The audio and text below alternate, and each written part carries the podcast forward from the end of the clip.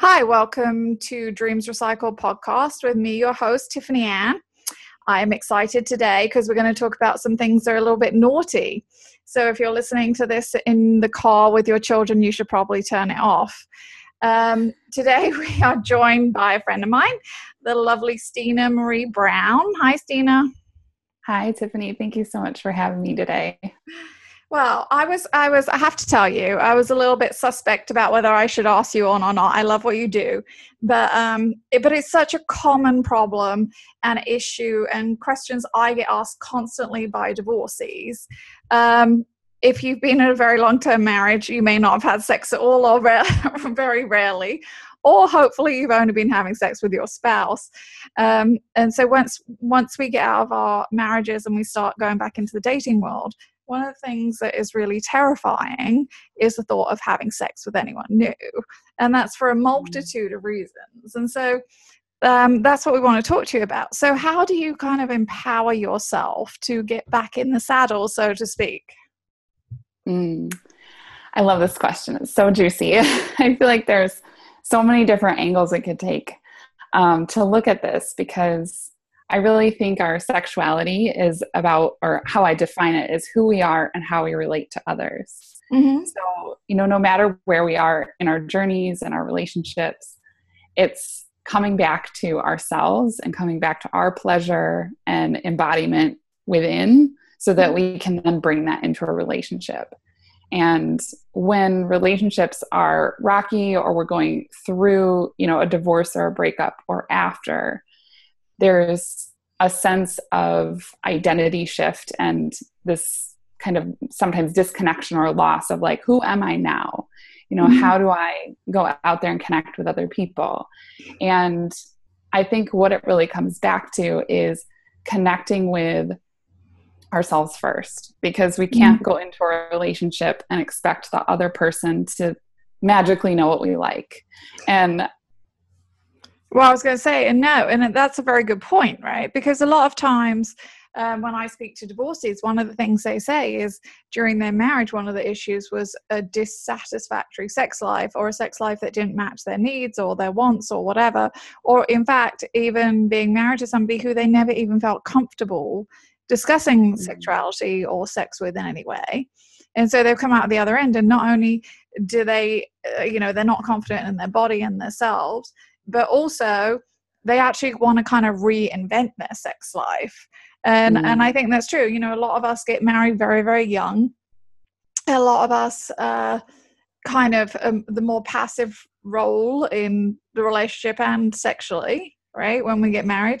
And then uh, and then by the time we're older and leave those marriages we're almost different people anyway. Mm. yeah that's so true so what? So how do you? How would you uh, advise people? How do we reconnect with our sexuality? How do we feel more confident in ourselves? Mm-hmm.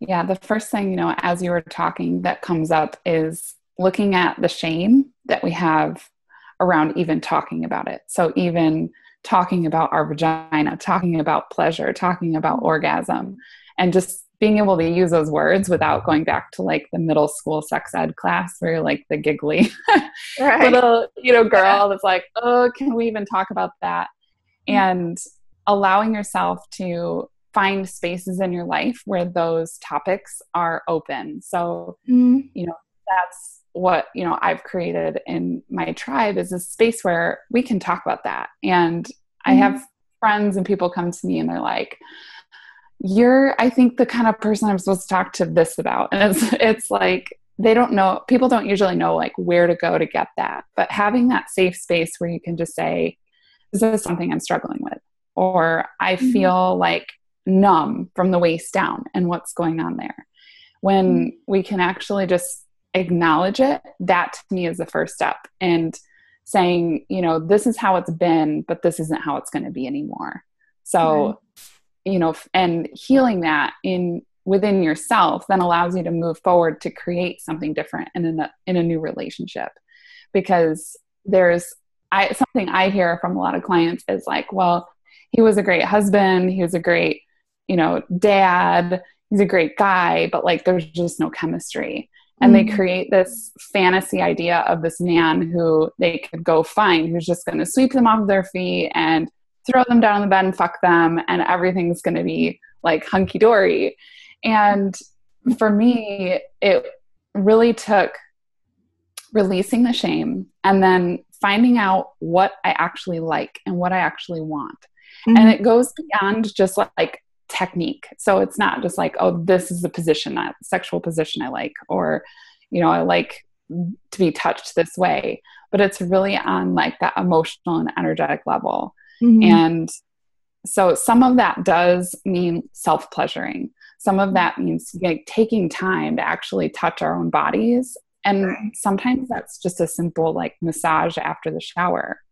I mm-hmm. have mm-hmm. uh, so many women who they become uncomfortable even just like massaging their arms and legs and you know inner mm-hmm. thighs we're like whoa like am i really supposed to love myself that much am i really is it really okay for me oh. to enjoy my body well, and it's difficult, isn't it? So after a broken relationship or divorce, I mean, we're all racked with, you know, most of us anyway, racked with self doubt and insecurities and self esteem issues, you know, which are kind of a byproduct of the divorce and the breakup of a marriage. You know, often we're in relationships with people who maybe have made us feel not so great about our bodies or our looks or whatever.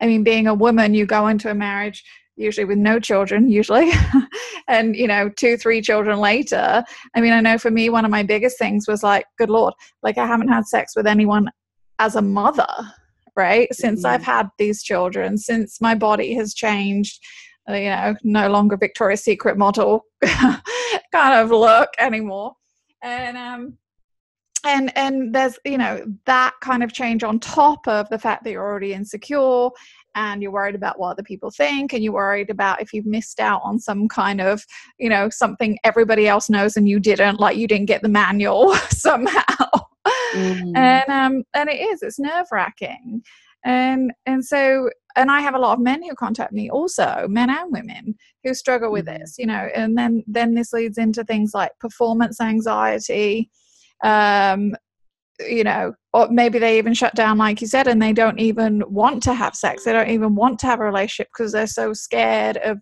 being naked with somebody or having sex with the lights on or somebody seeing, you know, the cellulite on their thighs or whatever it is that people are hung up on.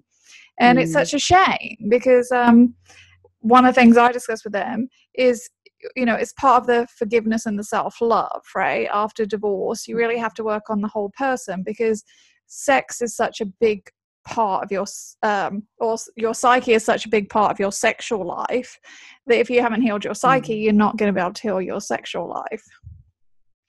So yes. so what would you say? So and there is no right or wrong answer. So if our listeners are listening there is no kind of one thing fits everyone but Stina Marie is a sexual empowerment coach and we're excited to have her and um so I guess what I want to say is in specific terms, let's say you're struggling. Let's say you've been married for 20 years, you've come out of a relationship, you haven't had sex, maybe you haven't had sex for the last five years in your marriage. You meet someone and you were just petrified to have sex with them. Is it something you mm. should be discussing with the person when you go on these, you know, once you get to that level? Is it something that you should kind of fess up to and work through together? Or should you just kind of rip off the band-aid and have sex anyway um, so in my experience this is like totally in my body it's like i cannot force myself you know to just move beyond the emotion. It's like if there's resistance there if there's fear or constriction where it's like i i just don't even know what that's going to feel like. To me mm. the best approach is always to put it out there. And it's you know going into a relationship if you're wanting to if you're really wanting to build this relationship like let's assume that you're dating with the intention of i really want to build a new relationship and not just you know for fun yeah, fun. yeah. well because um, there's a lot of that after divorce lots of people having fun right and that's and that's great but i think that um you know part of the the fear is that when you really open up and are vulnerable and commit that like what if this turns out to be just like before you know mm-hmm. and and that can come up even if things are looking good mm-hmm. and so to actually be able to allow yourself the space to just say i really would love to be intimate with you right. i really crave that but it's been so long that it's like a rusty hinge you know it's like it kind of it feels unfamiliar it feels new and mm-hmm. you know admit that like that's exciting right it's exciting that this feels really new but i'm mm-hmm. also a little bit terrified and I, I think yeah and i think that's yeah. normal right it's normal to be afraid it's normal to i mean i i talk about in my book that i want to say having sex after divorce was even more petrifying than having sex for the first time ever because mm. you know you have however many years of also other things going on in your head that have been planted that you're trying to kind of unravel mm-hmm. yeah and you know when you have that that communication it's like you're also allowing that other person to honor you mm. so if if you're sharing that with them and you're you know the the person the partner the person you're dating like can't handle that if they're just like well you just need to get over it Right. Like this is an area where yeah, it's you know, a red flag, right? Right. You can really see, yeah, how much is this person going to support me? Because this is, you know, you're going to need that emotional support in more areas than just having sex when you're mm-hmm. building a relationship after having a divorce. Mm-hmm. So it's almost a little bit of like a litmus test, right? Like, mm-hmm. is this person going to bring their full presence and just say, absolutely like we'll go slow or if you want to go fast or if you want to do this like let's just explore like let's just play and be present that feels really nourishing you know to have somebody who understands like the nerves and the and the mm-hmm. fears and is willing to to handle that with care and with love versus somebody who just kind of wants you to get over it or doesn't really understand yeah. yeah. Yeah, that would be another red flag. No, and I think that's true. You know, you can tell a lot from people from their reactions, and when you're honest with people and you sh- you show them vulnerability and they react heinously, then that's your red flag to leave. I think. Um, one of the other things, obviously, that um, divorce has a massive high percentage of is infidelity in marriages. Mm. So we also deal with a lot of people who have been cheated on in their marriage and they they view this as a sexual inadequacy mm. and an insecurity that they feel you know maybe if i was better in bed they wouldn't have had sex with somebody else and obviously we assure them from a um, psychological point of view that when people cheat is it's very very rarely anything to do with sex and very very well never to do with the sexual performance of the person that they're married mm. to it's much much to do with much much more to do with the issues and insecurities that the person has who's cheating. So, mm. so um, if you had a client that came to you and said, you know, I was in this marriage and my husband or my wife was a perpetual cheater, and now every time I have sex or think about sex, all I think about is I must not be very good or I must not you know some kind of inadequacy. And then in men this often leads to performance anxiety like thank god i'm not a man. That would be very frustrating i'm sure. Um, how how do people get over that? How do people separate that it's not them it was always their exes mm, yeah. So i have a couple of things to say on that. One i wrote in my book about pornography addiction which i feel like has similar a similar like emotional roller coaster mm. where it's you know my husband had experienced that addiction and that's what it felt like to me when it would happen. It was like what's he looking for that i don't have? And you know uh, what's what is it that i'm missing and not giving him? And it's it's different than like i'm not giving a moral assessment on viewing pornography but yeah it's just the fact of like him feeling out of control him just kind of default escaping to something. Mm-hmm. And I just felt like, what's wrong with me? And when I realized that our sexual relationship was one thing, and then his choices to view pornography or someone's choices to cheat and you know go have sexual relations with other people doesn't have it just doesn't have anything to do with you. It would be like saying well he's an alcoholic because i don't fuck him good enough. Like that wouldn't make sense either. Or mm-hmm. it, he's a drug addict because i don't fuck him good enough. It's not we wouldn't draw those connections. And so just because we're having sex and then they're having sex with someone else doesn't mean it's connected. And that's right. it's like that's a huge leap for us to make because mm-hmm.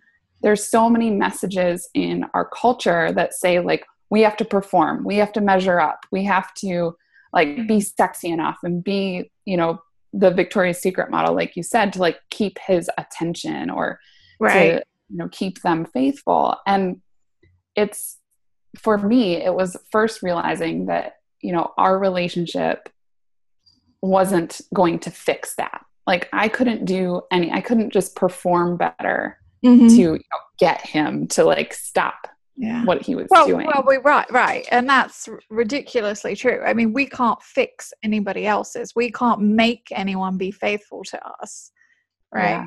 And I think it is. It's a massive issue in marriages and in after you know marriages with a lot of infidelity. Is we really have to let go of that. That that's a hundred percent on the person who's doing it, and they're their issues that they have to work through and not a reflection of you know what our body looks like or what we're like or if we're sexy enough or the size of our whatever body parts i walk into right? and, and, let that yeah. go totally and i think that you know then the next layer of that too is choosing to trust ourselves again mm-hmm. and you know you mentioned forgiveness and i think there's always a level of of self like hatred or like putting ourselves down, self deprecation, where it's like, how could I have chosen a partner who would do that to me? And, you know, why would I, why did I get myself into this? And so there's a level of allowing ourselves to forgive mm. ourselves mm. and to, you know, allow ourselves to even forgive that person. That doesn't mean that we have to like be you know back in the relationship with them like forgiveness doesn't have requirements but it's releasing ourselves from that the bitterness and the unworthiness and the undeservingness mm-hmm. so we can say you know i deserve to create a relationship where the type of intimacy i want mm-hmm. and the fidelity that i want is there and i deserve that and it's okay to want that and you know i don't have to i don't have to project this old stuff mm-hmm. onto people. And right, or, or onto yourself, right? Exactly. Because, you know, self love is just a massive hurdle to get over after divorce. And um, uh, somebody the other day was saying, um, you know, they wanted to know if anyone would ever find them attractive again because obviously they'd been in a relationship where they were made to feel ridiculously unattractive, um, mm. um, you know, sexually and otherwise. And and that kind of breaks my heart because you go, how do you let one person affect your psyche to that point that you you really don't see your attractiveness or your value or your self-worth or whatever it is and um and you can't even imagine somebody else being attracted to you. It was you know it's heartbreaking on a very kind of personal level. Mm-hmm. and um we were discussing how you know you really have to practice self-love. You have to practice it every day in every way. And mm-hmm. and until you get to a certain level and when you get to a certain level the irony is that that um that kind of projection of your own self you feel unattractive unworthy that makes you not attract people right? Mm. and it's self-fulfilling prophecy. So once you kind of yeah.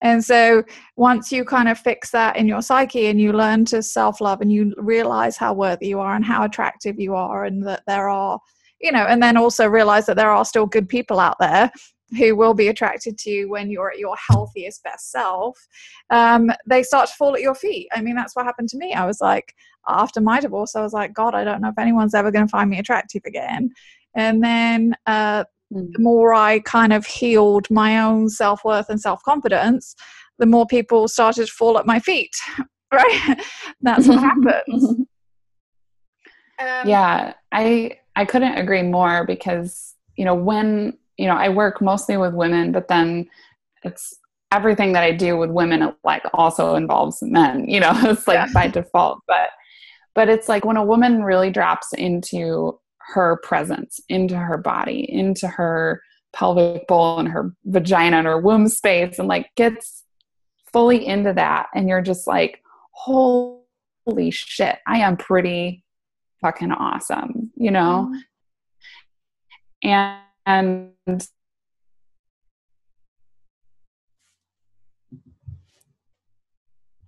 when we're like in the shower and feel the hot water on our bodies like we can start with those little experiences to build up that self love and just to enjoy ourselves. And i think that that's really what makes other people enjoy us. It's like when you think you're interesting other people will find you interesting. Correct. when you think that you're attractive other people will be attracted to you. Right and there is nothing as attractive as confidence right the and yeah. happiness. Like if you if you appear to be happy and you appear to be confident you are like a man or woman magnet. And and simple as that. There's nothing as attractive as that. And yeah. and that's really what we we kind of teach people and uh, tell people that they should be working on especially right after divorce. I mean uh, if you want to go out have fun have sex with a bunch of people that's entirely up to you. But but mostly i think people after divorce should be working on kind of the self love factor and feeling confident and feeling okay in themselves before they kind of even try and enter any kind of other full time relationships or, you know, another extra additional whatever the sexual or physical relationships or whatever with other people. Um, mm-hmm. Why don't you tell us about your book? Your book is called Worship Her. I love that title. So yes. tell us a little bit about it. So the subtitle is Resurrect Your Pleasure, Embody Your Sexual Power, and Live Unapologetically for You. Mm. And I think that sums up the book pretty good. Um, I wrote this book just, you know, I have a lot of like personal stories in there and stories of how I've transformed and grown into my sexual power. And you know, we haven't mentioned that I got married when I was three days past my 19th birthday. So I was very young when I got married. Your baby. yeah, I look back at the, the pictures now. I'm like, damn, now I understand why it was like, you know, a kind of a shocking thing to get married when you're 19. I mm-hmm. just always felt like I was older than I was, anyways. But I met my husband in high school and it was like, okay, what are we waiting for? You know, we're going to get married anyways. And so we got married, and then I had my first child at 21 and my second a couple years later. So mm-hmm. it's really been a, an intense journey. And, you know, the transitions like through motherhood and diving into how do I create a marriage? Like, there's, you know, you mentioned like, where's the manual? Where's the handbook? And there isn't one. And so mm-hmm. there's all of these places where you have this trial and error. And I really think that being married is a choice every day. And so you know you get to choose to create that relationship every day. Right. and so when a relationship ends it's like we find ourselves asking those same kind of like reinvention questions. And a lot of what i cover in the book is you know what are those beliefs and things that are keeping us in shame and keeping us from showing up? So a lot of times like we're just afraid to be attractive. Like what would it mean if I started to receive attention, especially when we've been in a monogamous relationship. And for the most part, our culture kind of says, like, if you're in a monogamous relationship, then, you know, you shouldn't be receiving attention from anyone else. Mm-hmm. And, you know, you shouldn't feel too attractive. You shouldn't be too, you know, too out there, too bold. sassy.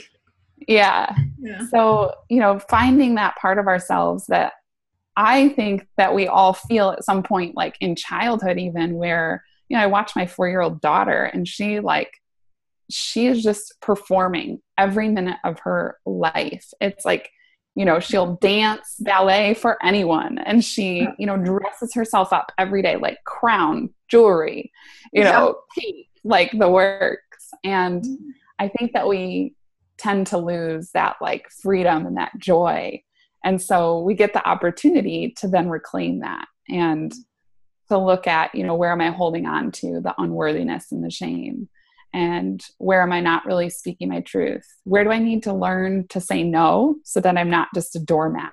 Like, that's mm-hmm. another thing going into a new relationship. It's like, knowing how to hold your boundaries and respect yourself and you know create that relationship from a place of empowerment and not just kind of obliging to someone else's needs because you want to be liked or because you want them to you know right. yeah it's a different between yeah it's it's kind of a fine line too isn't it? I mean i think what you said about your daughter is interesting. As an adult it's always walking that fine line between wanting unanimous attention healthy attention and unhealthy attention and mm. and whether you know that manifests in sexual terms or in uh, emotional terms but i think it's something a lot of people struggle with that fine line you want to be attractive and confident and attract other people to you in a healthy way but you don't mm-hmm. want to give so much of yourself away to everyone that there's nothing left for you or that it becomes inappropriate for you and your spouse in that situation and i think mm-hmm. it is mm-hmm. i think it's a as an adult it's a hard lesson to kind of figure out the parameters of that and um and i'm sure you know and i know and you look around you you know there are people who clearly cannot have enough attention and they don't care if it's healthy or unhealthy and then there are people who are so mm. petrified of any kind of positive attention they kind of you know kind of go into the wallflower mode and really really uncomfortable with it mm-hmm. yeah and to me it's you know when you come back to yourself i had an experience last well, i guess it was still this year i can't even keep track with the seasons too i'm like it's last year but um i had an experience where i was sitting at starbucks and was sharing a table with somebody and i wrote about this in my book a little bit it was like i was just engaging in a friendly conversation and that's mm-hmm. just what i do i love talking to people mm-hmm. and all of a sudden like the conversation turned and he's asking me out for a drink. And i'm like what the? Mm-hmm. heck is happening here? And you know having been married like i got married before i was even of drinking age. So it wasn't like i was going out to bars and getting yeah. asked out. So I was just like, this guy knows I'm married and he definitely wants to take me out for a drink. And, you know, being like the innocent Midwestern girl, I'm thinking, we're at Starbucks. Why do we need to go anywhere else? Like, have a coffee, you know? Um, but it was really interesting because it really shone a light for me on what other people pick up on like when we're just being ourselves when we fully show up when we own it when we love ourselves and then we show up with that it's not our responsibility if someone else is you know getting the wrong message it's like if we're really in integrity with ourselves then we can just say no thank you you know passing mm-hmm. on that and moving along and oh, i think oh. we can get yeah no i was going to say because it's the same it's the same parameter. We can't control other people's behaviors or we can control as our own. And obviously yeah. we know from the the ridiculously high i just read yesterday actually that um they th- think statistically 70% of women and 74% of men have cheated at least one time in any marriage that's over 10 years which is wow. I don't know where that I mean, who knows stats and lies, right? They're very similar, but but um, I mean that's ridiculously high. But you can see how it happens. Mm. Like I said, you were innocently sitting in Starbucks, but it's because we have to kind of police ourselves because we can't police everyone else because a lot of people out there don't mm. respect marriage or um, monogamy, and that's up to them. But you have to, you know, act accordingly your end yeah, and it's it's also, you know, it wasn't his responsibility to like uphold my commitment. So Correct. just because he's like hitting on me, which I didn't realize until he was actually asking me out for the drink, which is funny because I looked back at the conversation. I was like, oh, yeah, you said that. That was probably a clue. Oh, yeah. like, well, you're naive for my own good. But, um, you know, when, when that conversation happened and like, I said no. And then he he found me like on Facebook and was just like, I really want, you know, I'm gonna be in town for another day. Like, can't we get a drink? And I was like, no. I was like, dude, I'm not available. And, you know, I'm choosing to create this kind of relationship with my husband. That's that's the deal, you know?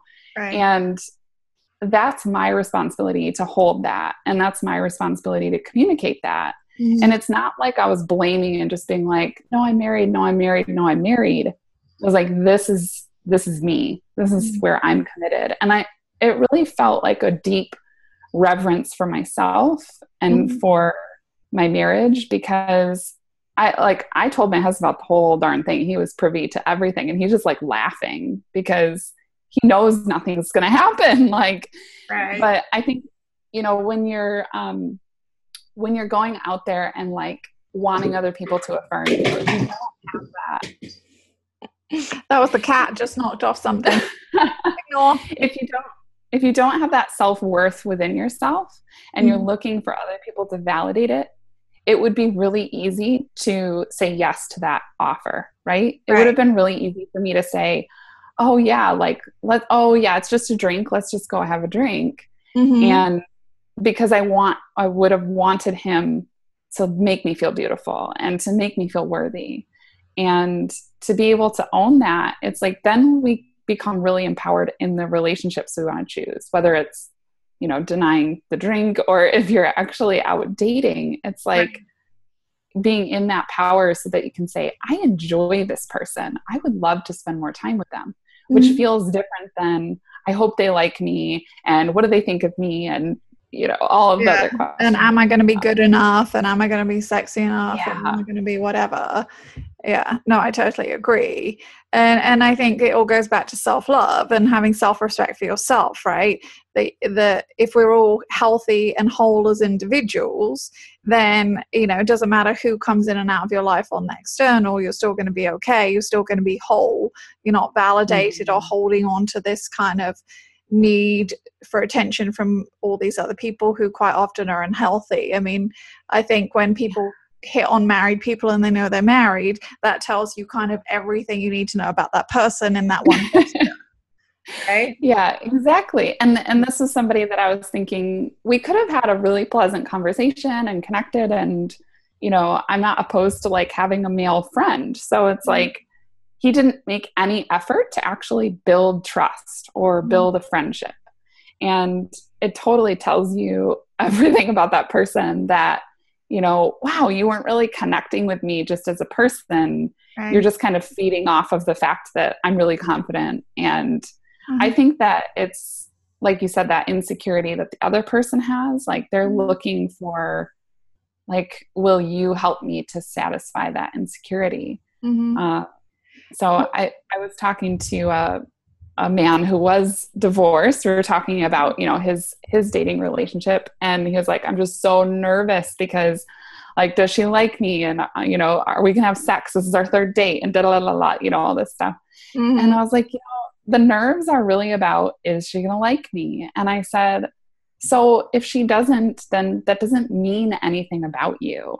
Right. Like if someone doesn't find you attractive that doesn't mean you're not attractive if someone doesn't want to take you out on a date, it doesn't mean you're not desirable. Like exactly one person. What, yeah, no. Right. And that's a massively important thing you just said. I mean, we really have to get over that.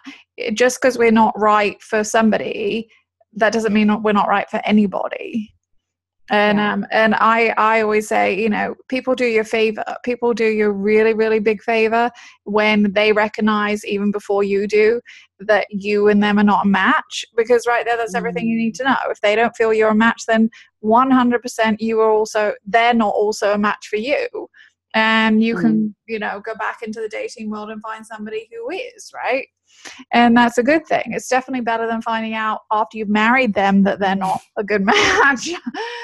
And um and that's a good thing. And um we're gonna we're gonna kind of come to an end in a minute but i just want to touch on something that you kind of brought up.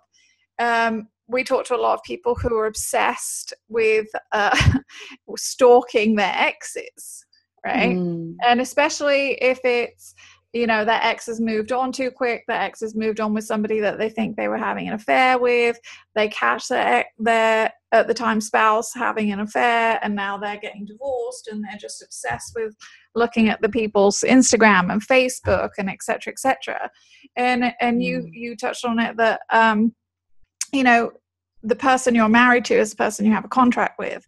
That's the person who you made a vow to. Whoever these additional people are, it's a complete waste of energy, time, and effort to be stalking them and channeling all that negativity and that hatred and vengeance and doing all this crazy stuff that people confess to me every day that they're doing.